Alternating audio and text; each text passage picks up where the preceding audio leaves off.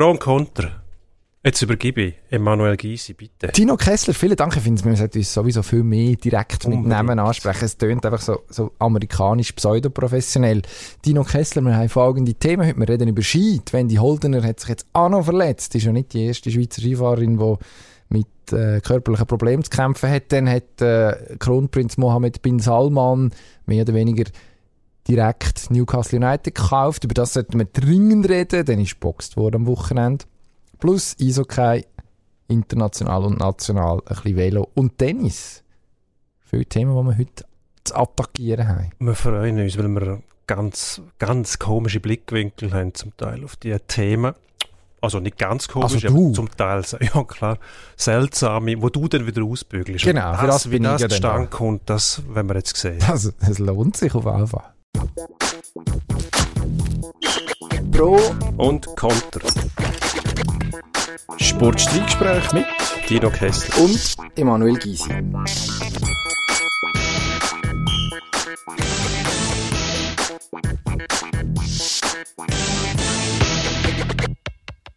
Lassen wir los mit Ski.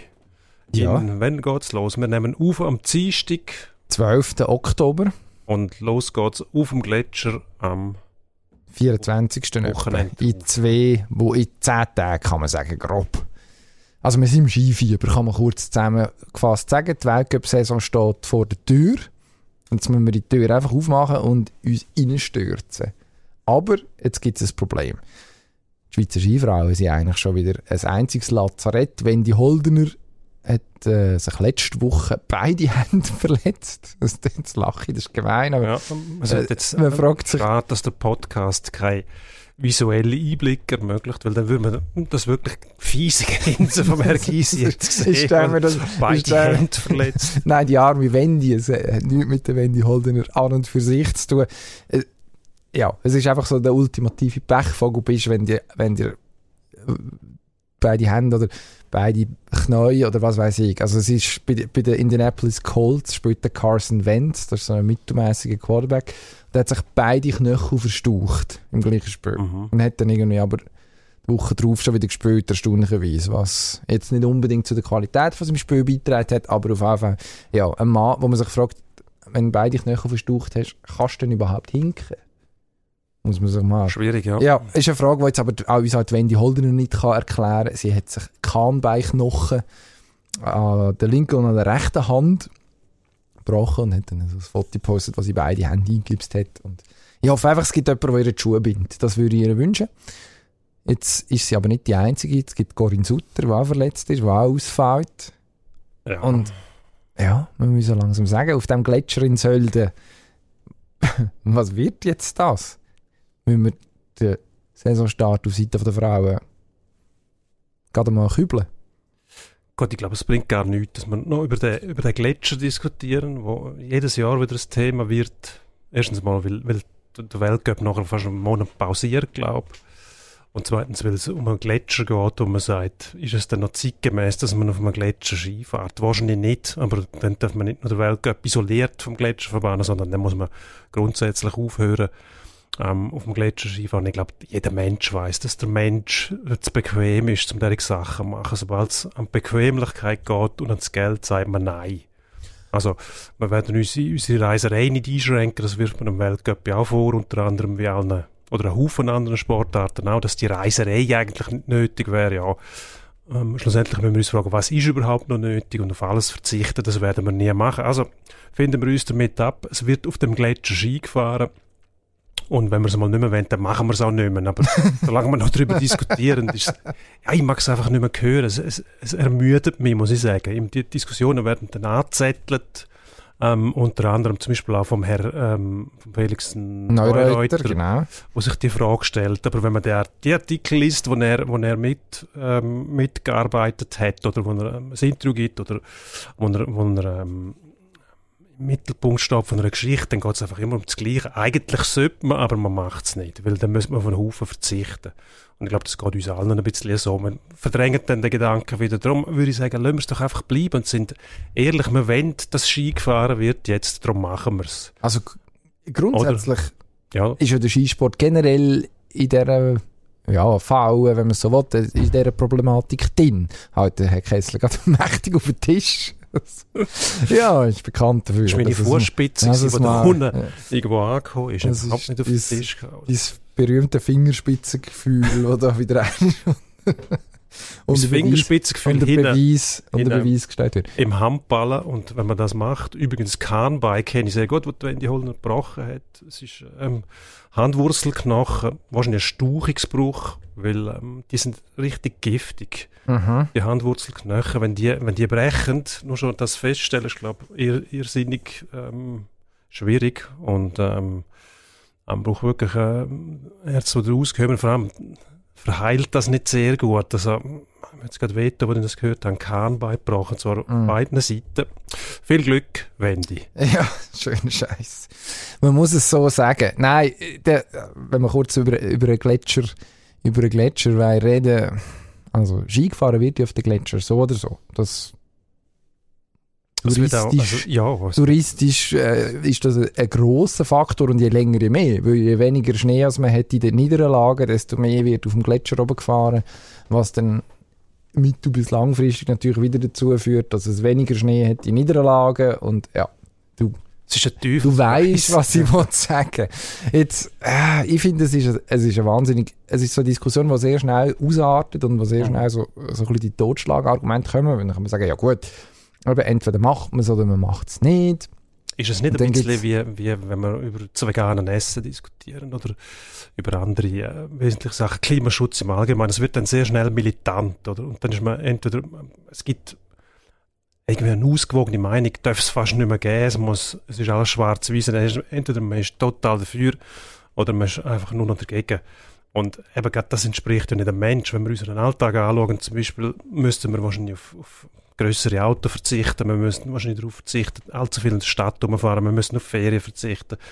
Wenn wir den Klimaschutz wirklich hundertprozentig ernst nehmen. Aber das machen wir nicht, weil jeder Einzelne, das haben wir bei den letzten Abstimmungen auch gesehen, CO2 und so weiter, es geht dann gleich nicht, wenn es einem Einzelnen ans Leder geht, wenn es heisst, du kannst im Fall nicht mehr, nicht mehr in die Ferien und du kannst äh, das nicht mehr und das Benzin kostet 9 Stutz pro Deziliter, Ja, wahrscheinlich. dann heisst es nein, nein, das machen wir nicht. Mhm. ja, doch die, die Bruchbude interessiert mich doch nicht, dann bin ich eh nicht mehr da. Das sind das Argument, oder? Und tatsächlich ist es ja so, und das sagen Klimaforscher auch, wir bringen den Planeten nicht zu Boden.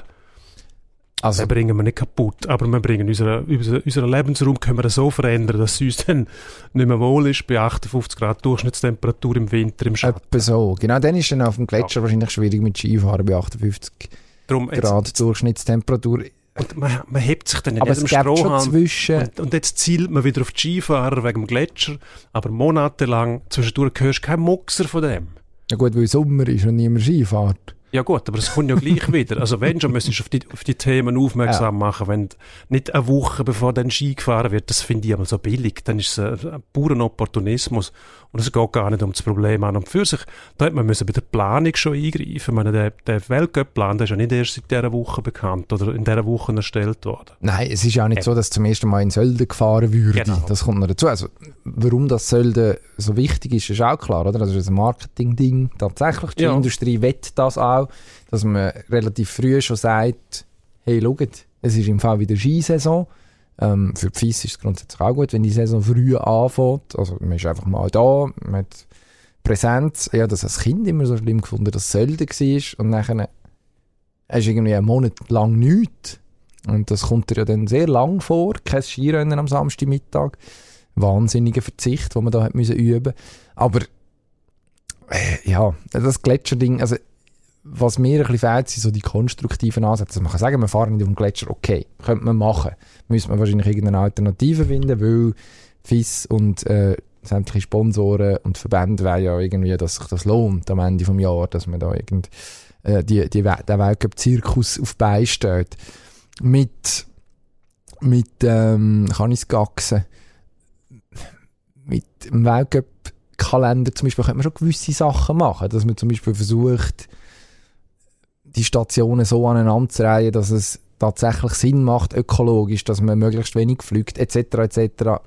Am Schluss ist natürlich die Frage, okay, weniger umweltschädlich wäre es, wenn man es überhaupt nicht würde machen Und ich glaube, dort ist es dann eine Grundsatzfrage, man kann zum Beispiel auch sagen, ja, wieso nicht, also Michelle Gysin ist so eine Kandidatin jetzt ähm, im, im Frauenzirkus, die sich durchaus auch für grüne Themen einsetzt, relativ offensiv umgegangen ist in den letzten, ja, würde man sagen, ein, zwei Saisons sicher.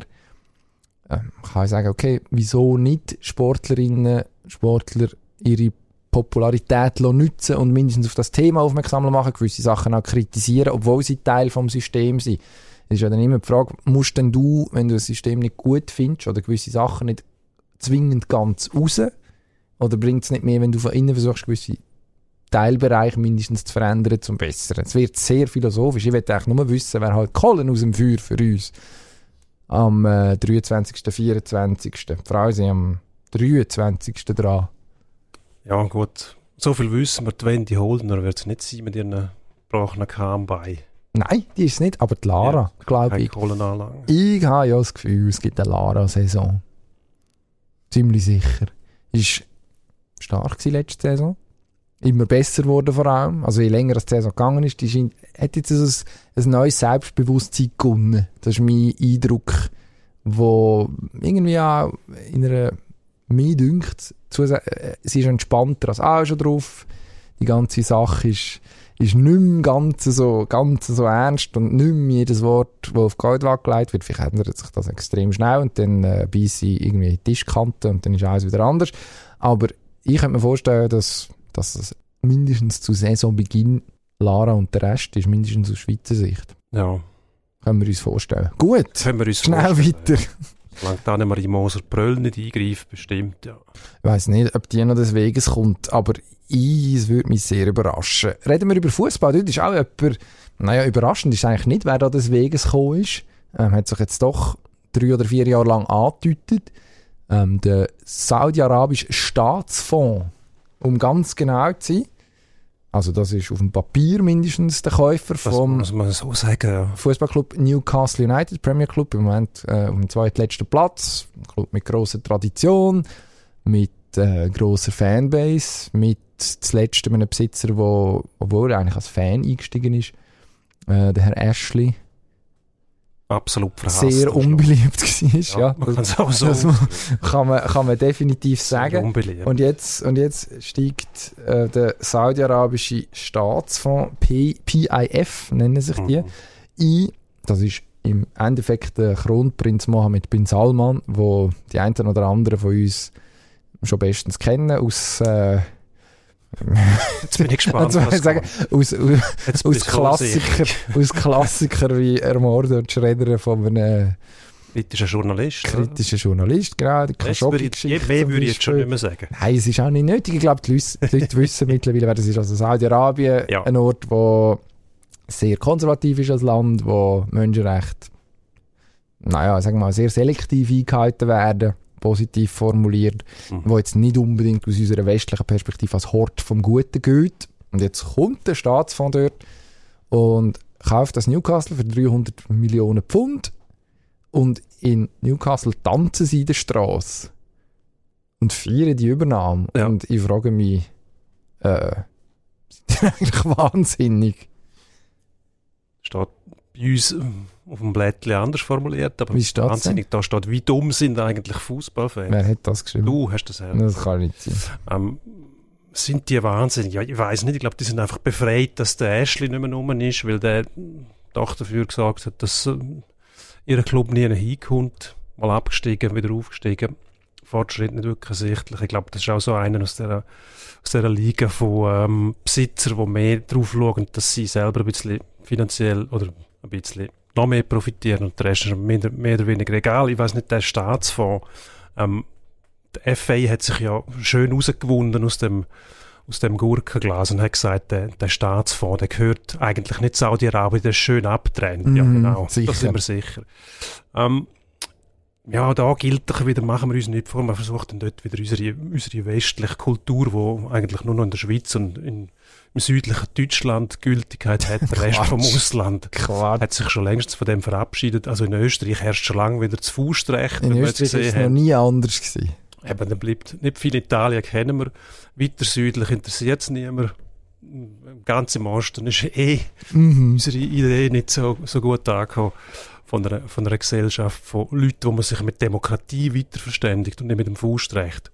Aber die Engländer ticken natürlich anders. Volk von Imperialisten, Kolonialisten, die sind sich das gewöhnt. Darum stört sie das auch nicht, wenn jetzt Saudis kommen. Also in anderen Ländern haben wir, haben wir schon Abu Dhabi, glaube ich, als Investoren, Katar sowieso, Dubai macht, was will, wissen wir auch. Also spielt es eigentlich gar keine Rolle. Wir versuchen dann immer wieder die moralischen Gründe anzuführen, warum das, das nicht geht. Gleichzeitig hoffen wir, dass unsere Nazi nächstes Jahr in, in Katar bei der WM dabei ist, wo wir eigentlich auch sagen müssten, wenn wir schon so denken, dann konsequent, dann dürften wir eigentlich gar nichts mehr machen. Aber dann müssen wir auch aufhören, auf dem Gletscher Skifahren. Da sind wir wieder beim System, wir, was von innen oder von außen verändert. Genau. Solange sich von innen nichts verändert, und in dem Fall ist es die FA, also die, die Behörde, wo das könnte verhindern, wo nichts dagegen macht, wahrscheinlich auch zu Recht, muss ich sagen, weil wie wenn die Clubs konkurrenzfähig bleiben, wenn es bei den einen geht und bei den anderen nicht. Das ist nicht mein Problem, das ist das Problem vom internationalen Fußball, dass zum Beispiel in Deutschland ganz eine andere Regel 50 plus 1 gilt und in England interessiert das niemand. Natürlich ist Bayern München irgendwann nicht mehr konkurrenzfähig, wenn der, wenn der 16. in der Premier League schlussendlich mehr TV-Gelder kassiert als der erste von der Bundesliga. Ja, wird es irgendwann schwierig, in der Champions League da noch auf Augenhöhe zu sein, mindestens einmal. Und Natürlich die Fans in Newcastle, die sind sich selber die Nächsten. Was interessiert die? Äh, moralische Einwände interessiert die nicht mehr. Das ist vielleicht einmal so gewesen. Ich glaube, vor fünf Jahren hat man sich noch dagegen gewehrt. Saudis was? Mittlerweile, wenn man halt sieht, die Leute werden abgerührt und abgehärtet. Paris mhm. wird von, von Katar geführt und regiert und man sieht dort, die haben den Messi, die haben, den, Gott, der Neymar, mit dem kann man sich nicht so bluffen, aber das war auch mal ein grosser Name gewesen. Und, und, und der Mbappé dort stark, mit Stars gespickte Mannschaft. Also hofft jeder Fan in Newcastle, dass das bei ihnen auch bald mal passiert. Vielleicht der Messi nicht mehr, ist dem auch nicht mehr also in, in, dem Alter, wo sie wahrscheinlich ähm, sich vorstellen. Aber dass es aufwärts geht, das ist für jeden Fan das Größte. Und schlussendlich ist man nachher gleich, wie das passiert. Eben, die haben schon mit dem Ashley müssen klarkommen. In, in Manchester, also ich rede von Manchester United, hat man Glazers, wo der Club irgendwie auch ausblüten lassen, wobei dann halt Menu nochmal etwas anderes ist als Newcastle. Aber, aber grundsätzlich ist es ein Fan irgendwann einfach mal gleich, wer der Club sitzt. Hauptsache, er ist einigermaßen erfolgreich und kann vielleicht sogar wieder an andere oder alte Erfolge anknüpfen. Ich glaube, das Problem ist, dass es scheinbar nicht anders möglich ist, oder? Also mindestens in der Premier League kann man es so sagen. Ähm, es gibt das Leicester-Märli, wo jetzt doch auch schon ein paar Jahre her ist, wo, also gut, die sind auch in thailändischem Besitz. Ähm, ist jetzt auch nicht jemand, der am Hungertuch nagt, aber es ist sicher weniger Geld rum als bei den anderen Grossclubs oder als bei den Grossclubs, also die Big Six ähm, wo jetzt wahrscheinlich noch einmal erweitert werden in dem Fall. Aber es, also die Reaktion, es gibt eine Umfrage unter dem Newcastle Supporters Club oder wie auch immer, Trust, ähm, dass 93% von der, von der Fans die, die Übernahme gut heißen. Äh, ja, also das spricht irgendwie dafür, dass die Leute, ich weiß nicht, wie man es richtig formuliert, ich würde sagen, resigniert haben. Also es geht nicht anders, weil Fußball ist eigentlich etwas anderes. Fußball ist wie jeder andere Sport. Die Idee, dass man elf Leute auf den Platz schickt und dann gibt es noch ein paar rundherum, die zum Teil können eingewechselt werden oder einfach sagen, wie man es macht, das wäre dann der Trainer. Und jeder hat die Chance zu gewinnen. Auf einer Saison oder in einem einzelnen Spiel. Und ich meine, ist jetzt eine banale Erkenntnis, aber das ist natürlich schon längstens ausgehebelt. In der Premier League ähm, wird es im Prinzip durch das, dass es mehrere Clubs gibt. Eben, fünf, sechs, sieben, die von ultrareichen, entweder Konsortien oder Einzelpersonen. Also der Herr Abramovic ist eigentlich Vorreiter dort äh, bei Chelsea, ist jetzt schon ist eigentlich schon ein altdienter Clubbesitzer mittlerweile, gehört schon fast zum Inventar. Ähm, ja, kann man sagen, durch das gibt es nachher wieder, gibt's nachher wieder Spannung. Da, weil es einfach genug Superreiche gibt, die Geld reinbuttern und das neutralisiert sich nachher auch wieder. Also die Spirale, ja, es wird es wird einfach irgendwie ein weiteres Wettrüsten, wie wir wissen, Financial Fairplay funktioniert so, hm, manchmal, manchmal nicht. Ähm, kannst natürlich sagen, okay, als, als Fan, logisch, also jeder Fan will, dass sein Verein, sein Club etwas reißt. Und in England Meister werden oder irgendwie sonst mal gewinnen, ja, für das brauchst du mittlerweile einfach relativ viel Geld. Ich glaube nicht, dass der durchschnittliche englische Fußballfan, wenn man ihn ansetzt und mit dem über die Fakten redet, findet, das jetzt super, dass Saudi-Arabien oder der saudische Staatsfonds da eingestiegen ist. Und ja, also es lädt, es lädt jetzt nicht wahnsinnig viel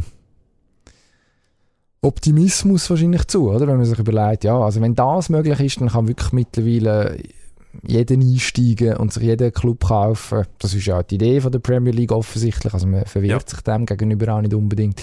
Das ist die Strategie von der Premier League. Die expandiert überall hin. Mhm. Überall dort hin, wo es noch mehr Geld ähm, zu verdienen gibt. Und das darf man auch nicht, das ist nicht negativ konnotiert die ganze Zeit. Wenn man sich dem verschreibt und ehrlich ist und sagt, uns geht's in erster Linie um das, dann soll man das auch machen. Dann muss man auch nicht mit der Argument kommen, wer denn schlussendlich das Geld investiert. Natürlich ist es ein englischer, ein englischer, englischer Fußballfans wahrscheinlich lieber, wenn Cadbury die Mannschaft kauft und sie mit Schokostängel verziert mm. auf der Liebli und so weiter, finde ich auch sympathisch. Aber das ist nun einmal nicht die Realität. Weil die, die Leute, die irgendwann einmal auf Öl gestoßen sind, die haben natürlich einfach mehr Geld, ohne dass sie viel mehr machen dafür.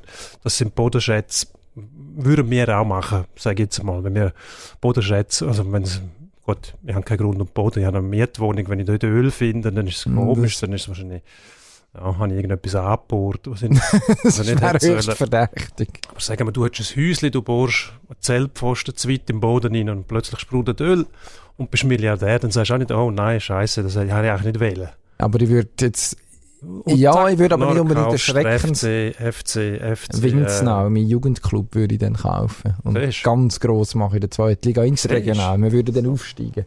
Genau. Genau. Aber ich würde nicht das Menschenrechts äh, verletzendes Schreckensregime aufbauen. Das gibt wieder da schriftlich. Aber da sind wir jetzt schon wieder beim Punkt. Und der ist nämlich, aus welcher Sicht ist das Menschenrechte haben wir uns mal darauf geeinigt. Ja, gut, aber wer hat sich die UNO, geeinigt? also die ja, Weltgemeinschaft. Die Saudis wahrscheinlich nicht. Ja, doch. Die, ja, gut, nicht, die Frage ist dann, wie wird es enforced? Und ja, gut, aber die westlichen, die westlichen Demokratien glauben ja vor allem an die Genfer Konvention, denn zum Beispiel und an die Menschenrechte. Was haben die Amerikaner gemacht in Guantanamo? Natürlich ein Stützpunkt auf Kuba, wo sie nicht unter amerikanischem Recht haben müssen zur Verantwortung gezogen werden. Also wir sind dann schneller mal dabei, dass alles ausgehebelt wird, wenn es nötig ist. Das macht aber nichts besser, oder? Das und macht das Problem nichts besser, aber es ist, ich will damit auch nicht sagen, es ist besser oder schlecht, ich will damit einfach sagen, der Mensch ist grundsätzlich nicht so gut, wie wir, wie wir das meinen bei uns in Westeuropa, weil rundum klopft und tätscht die ganze Zeit, klopft und tätscht die ganze Zeit. Es ist einfach so. Schau irgendwo hin, der Präsident Duarte, ich weiß nicht, wo der war, das, das, das ist ein Irre. Das wäre bei uns nicht möglich. Wir halten uns noch an Demokratie und verzichten darauf, irgendwie mit, mit brachialen Massnahmen irgendwelche Willen durchsetzen zu wollen, wo nur ein kleiner Teil von der Bevölkerung passt. In anderen Ländern passiert das sofort, da klopft und tätscht Wir verzichten auf das. Gleichzeitig dürfen wir nicht so naiv sein und glauben, dass es überall so ist. Drum, die Doch, so naiv, so naiv muss man schon sein. Fernen Osten machen, was wollen und wir machen ja nichts dagegen. Also wir gehen auch auf Katar shooten, WM, wir gehen auf Saudi-Arabien Auto fahren, TÜV fahren, wir lassen Saudis unsere Clubs kaufen. Wir könnten das ja verhindern, wenn wir wirklich würden wollen. Genau. Und machen, wir, machen wir aber nicht. Aber nein, offensichtlich nicht genug. Das ist eindeutig so. Man müsste aber etwas, also mindestens ein Bewusstsein schaffen dafür, dass das Problem ist. Ja, finde, ich, der Mensch? Finde ich, darf man, oder muss man sogar, ich meine, was jetzt mit, mit dem Saudi-Einstieg passiert, ist natürlich schon, also es gibt, äh, ich finde, ein bisschen sperrige, sperrige Begriff vom Sportswashing, wo dann immer bemüht wird, also eben das Äquivalent zum Greenwashing, wenn irgendein Konzern eine pseudogrüne Initiative startet und dann so tut, dass er jetzt da äh, ökologisch wahnsinnig äh, auf, auf, auf dem Stand von der Zeit wäre. Ähm, ja. Das Phänomen, eben Katar zum Beispiel macht, dass man versucht, indem man grosse, entweder Sportturnier oder Mannschaften sich zuleiht, Popularität sich zu erkaufen. Also funktioniert im Zusammenhang von, äh, mit Katar und PSG und der WM zum Beispiel wunderbar, muss man wirklich sagen. Es scheint zu klappen. Also es, ja, es geht dann irgendwie weit in die Diplomatie. Es ist ein Soft-Power-Phänomen, dass man irgendwie nicht nur in die Köpfe der Leute versucht zu kommen, sondern Achtung, Pathos, ihre Herzen. Und in dem äh, eben zeigt, ja, wir sind ja eigentlich auch nur Menschen, die gerne Fußball haben und sogar noch Geld geben, dass euer Club gut ist und es ist lässig und eben es kommen Stars dann kann uns. Man bietet, und das muss sich eine Liga wie Premier League schon bewusst sein und ich finde es haarsträubend. Und eben, muss gleichzeitig sagen, die Saudis sind nicht die Ersten, sind wahrscheinlich einfach nochmal eine Stufe schwieriger als, als alle anderen vor ihnen. Äh, man bietet dem einfach eine Plattform, wissentlich.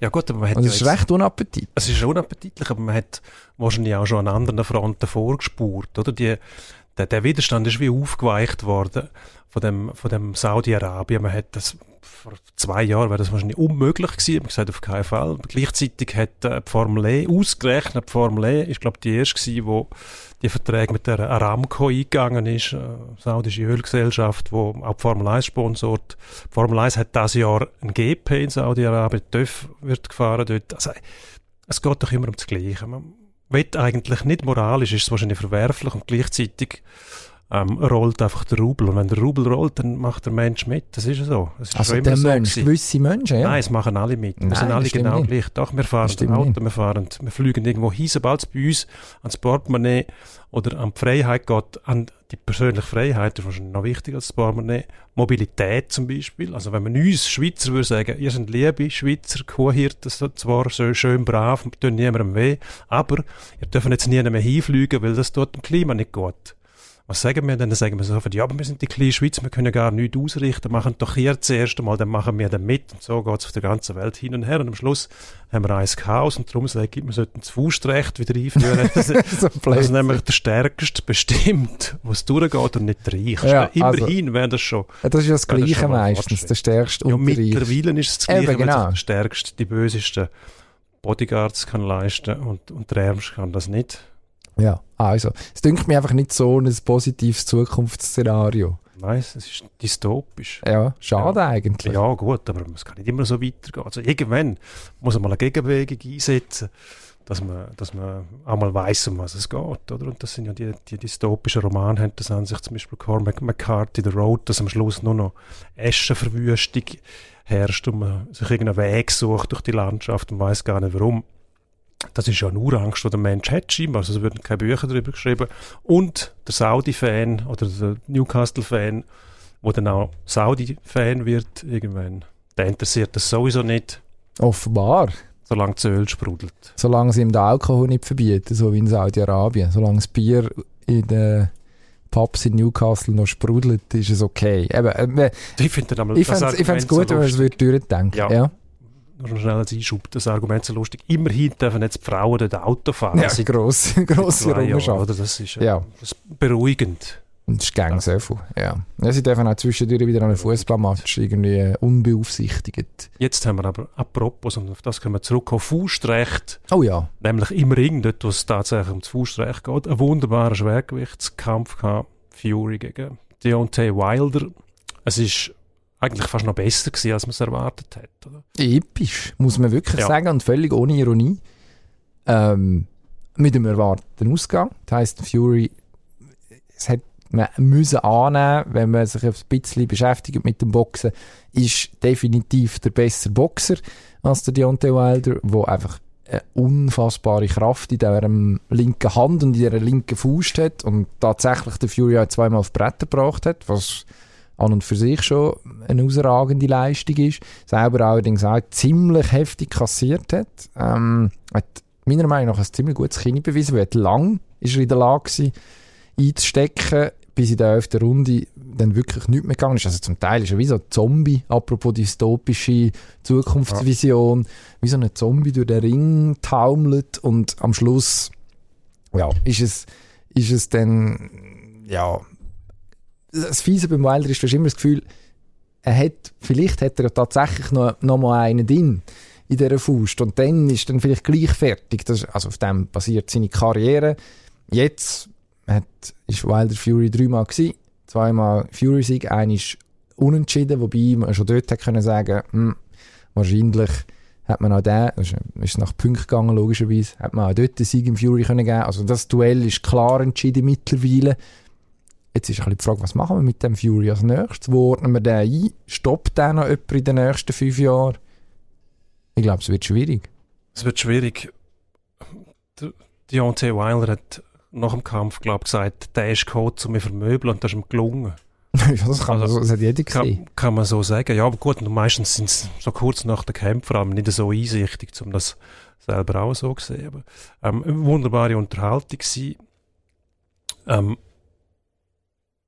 wie geht es weiter? Was ich mich einmal frage, wenn ich den Tyson Fury sehe, wie, wie ist es möglich, dass ein Mann mit so dünnen Wädli und so feinen Fesseln, also wenn du die, die Unterschenkel siehst von dem, hast du das Gefühl, das könnte auch irgendein Fotomodel sein, wo, wo in Turnschuhe posiert. Unmöglich, dass oben nachher so etwas kommt. also der Oberkörper und der, der Kopf und all das, die ganze Geschichte von dem.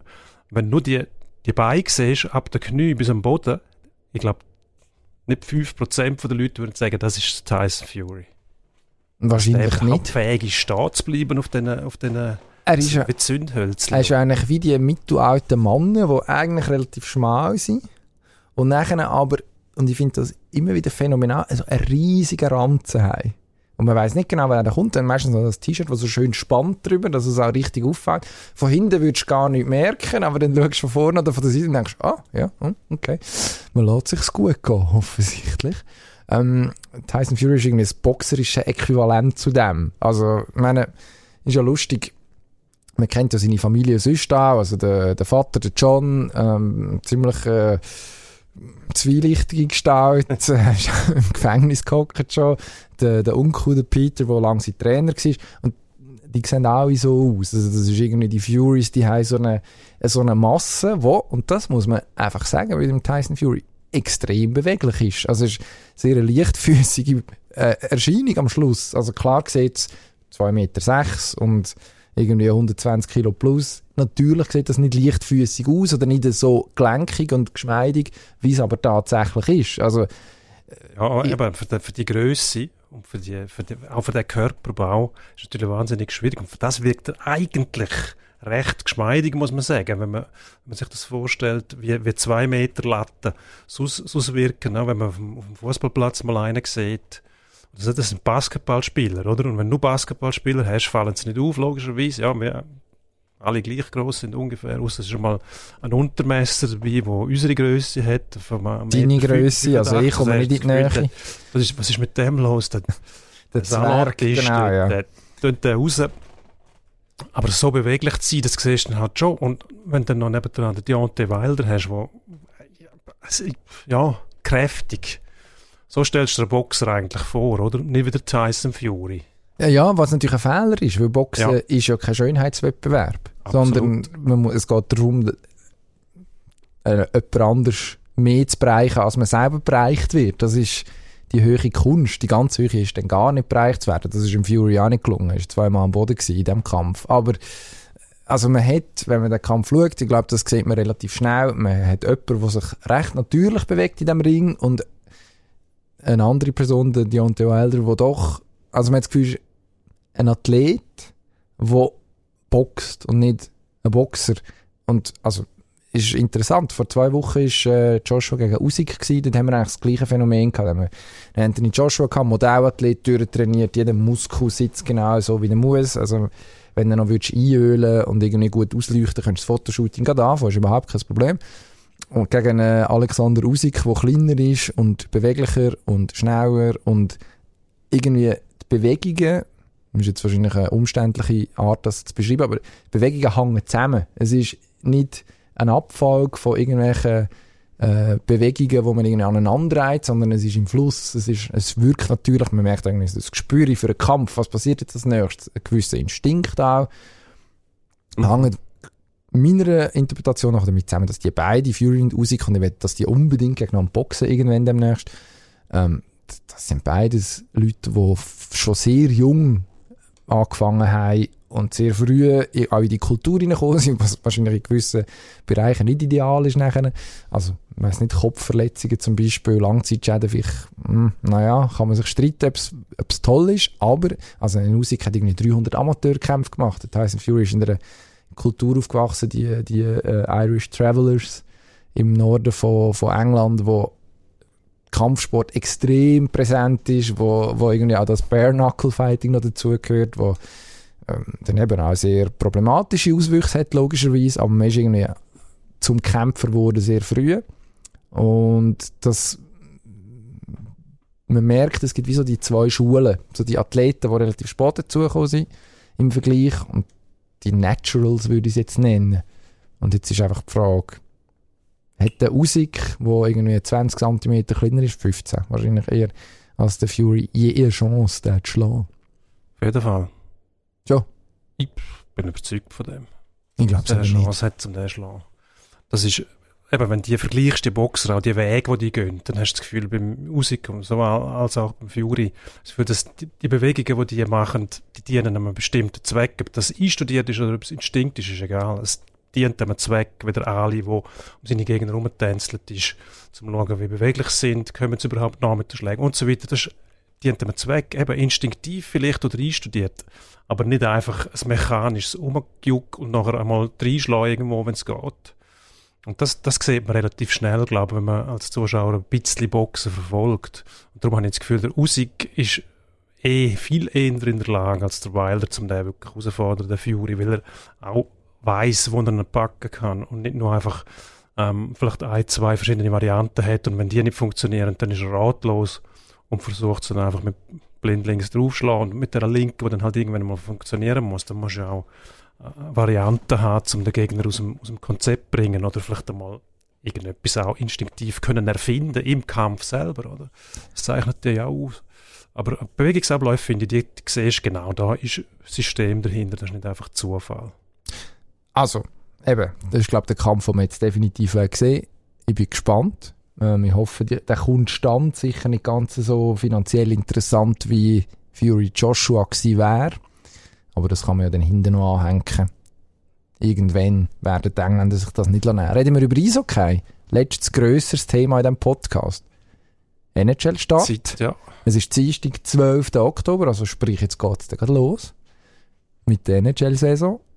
Und wir haben letzte Woche schon kurz über die Schweizer geredet. Diese Woche haben wir uns ertappt beim Mittag, wie wir ähm, relativ hitzig in eine Diskussion über Toronto Maple Leafs geraten sind. Ähm, leider kein Schweizer am Start, auch nicht irgendwo, nein, es gibt auch niemanden, der noch einen Schweizer Namen hat oder so, wo man könnte einschweizern mit ein bisschen Fantasie. Aber das tut nichts zur Sache, auch bei uns für die, die sich für die NHL interessieren, eine von diesen Franchises, die am meisten interessiert, ob im Guten oder im Schlechten. Jetzt, na gut, einen Schweizer gibt es, Austin Matthews. Der ist, hat ein Jahr den ZSC verbracht, bevor er drafted worden ist. Hat, äh, ja, ich glaube, man kann schon sagen, gezeigt, dass er schon sehr früh vor, ähm, vor seinem 19. Geburtstag in der Lage ist, mit den Grossen mitzuheben. Mittlerweile ziemlich dominanter Spieler äh, in der National Hockey League. Sehr ein talentiertes Team, aber ein Team, das bis jetzt nie über die erste Playoff-Runde rausgekommen ist. Seit mittlerweile Jahrzehnten. Ist das Jahr das Jahr, was endlich gelingt. Eine Playoff-Runde zu gewinnen. Ja. Also das bescheidenes Ziel, muss ich sagen. Das könnte gelingen, wenn nicht Boston der Gegner ist oder Montreal oder der nächste, der kommt. Man hat dann immer wieder eine weitere Ausrede gefunden. Boston hat einfach nicht gepasst, weil die viel zu gut sind. Montreal in dem Frühling, haben wir gesagt, das ist eine klare Sache. Aber Columbus hat man auch mal noch. hat man geschafft, dass man die nicht schlägt. Das war Pre-Playoffs, Mhm. Columbus, oder? Also es sind Teams außer Boston, wo ich sagen müsste, mit den Ansprüchen, die Toronto hat. Gut, lassen wir das, ist Playoff, kann alles passieren. Man darf denen nicht zu viel zumuten. Ich habe das Gefühl, wenn man jetzt sieht, wie die Mannschaft zusammengestellt ist, man hat Schritt für Schritt, Jahr für Jahr mehr korrigiert. Also die ursprüngliche Idee von Kyle Dubas, General Manager. General Manager, mit vier absoluten Ausnahmekönnern in der Offensive, können weit kommen in den Playoffs. Also man darf nicht vergessen, das Ziel vom Shannon-Plan ist, Stanley Cup zu gewinnen, absolut richtig in Toronto.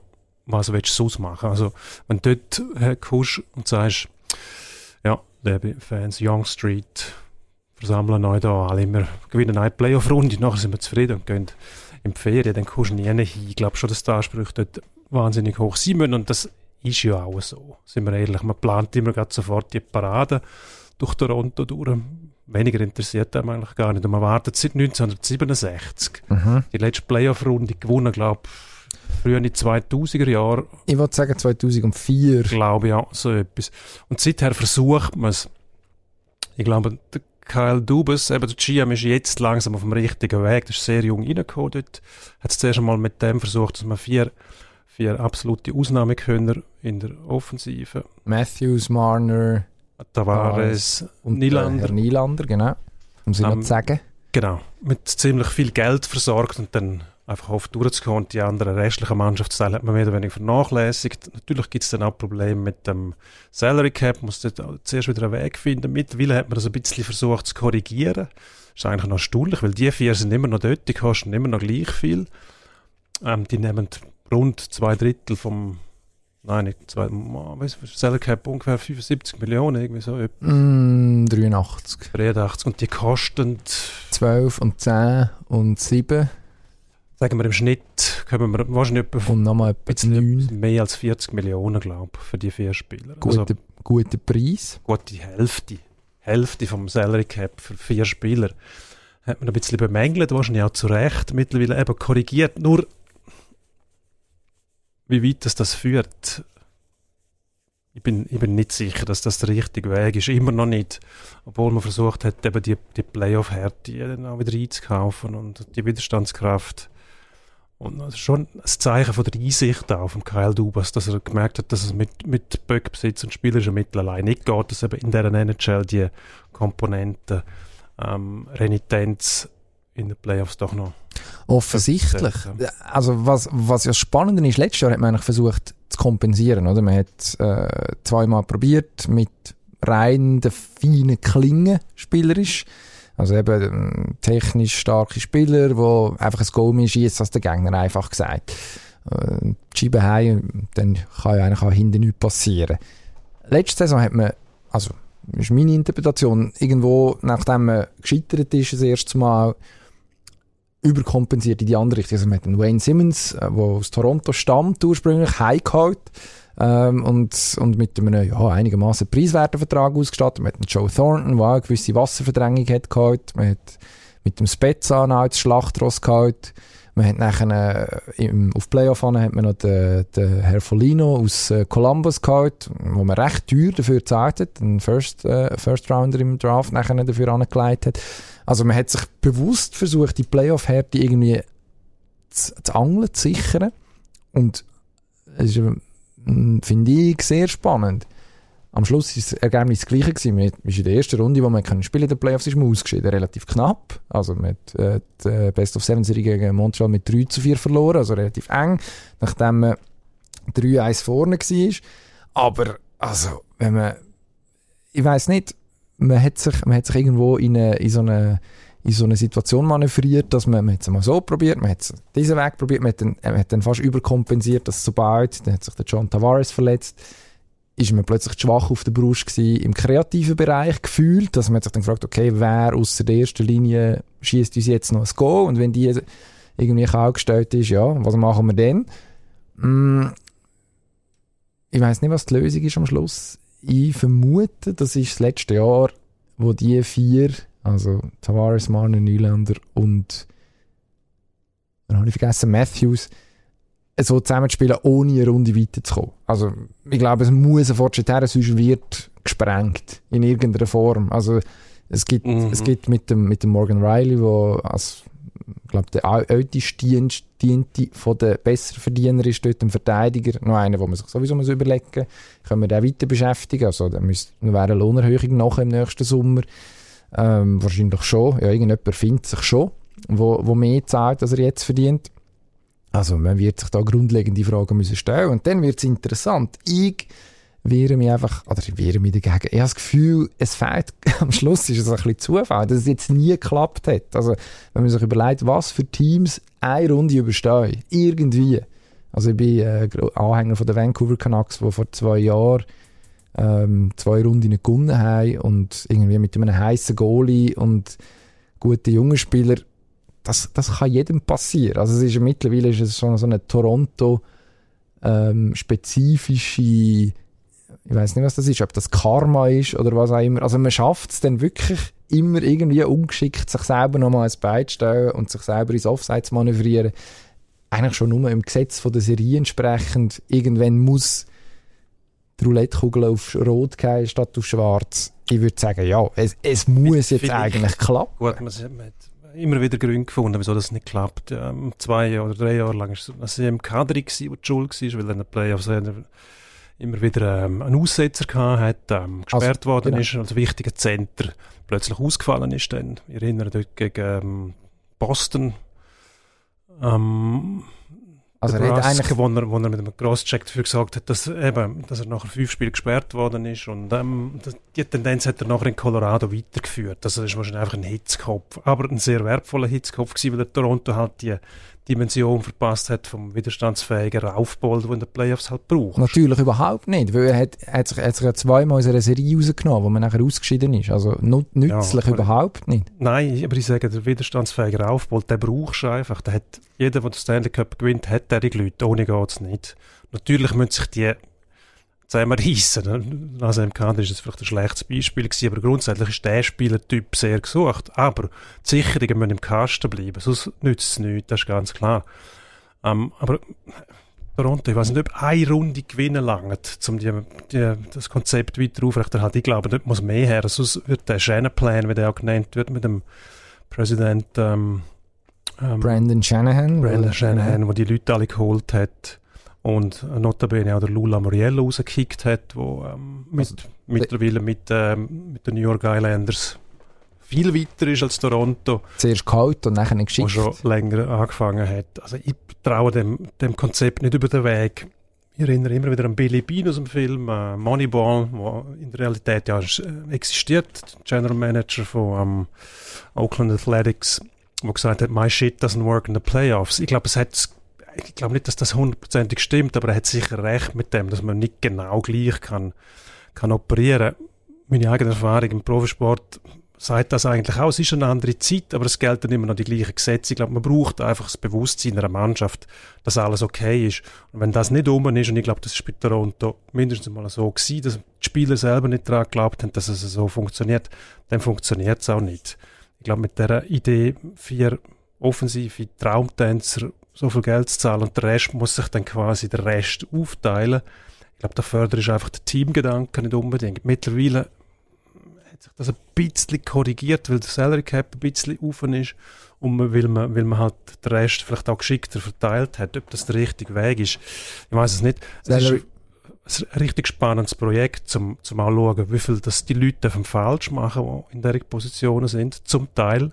Mhm. Bei anderen Organisationen wird es auch verhandelt, wenn einer nur einen kleinen Fehler macht. Also ich glaube, in Toronto ist man sich schon auch bewusst, wie genau das, das äh, die Öffentlichkeit heranschaut. Und ich glaube, eigentlich ist es gar nicht so schlecht, dass sie eben Geduld haben mit dem Dubas. Aber sie Weil, haben doch gar keine Geduld. Das ist jetzt das dritte Jahr im Amt. Also 2018 angefangen also ist für einen Sportchef ist das keine lange Zeit. Also du musst ja irgendwo und in, in, einer, in einer Liga, wo ein Salary Cap vorherrscht, ist es noch schwieriger, eine Mannschaft umzubauen oder irgendwo gewisse, gewisse Stellschrauben zu drehen.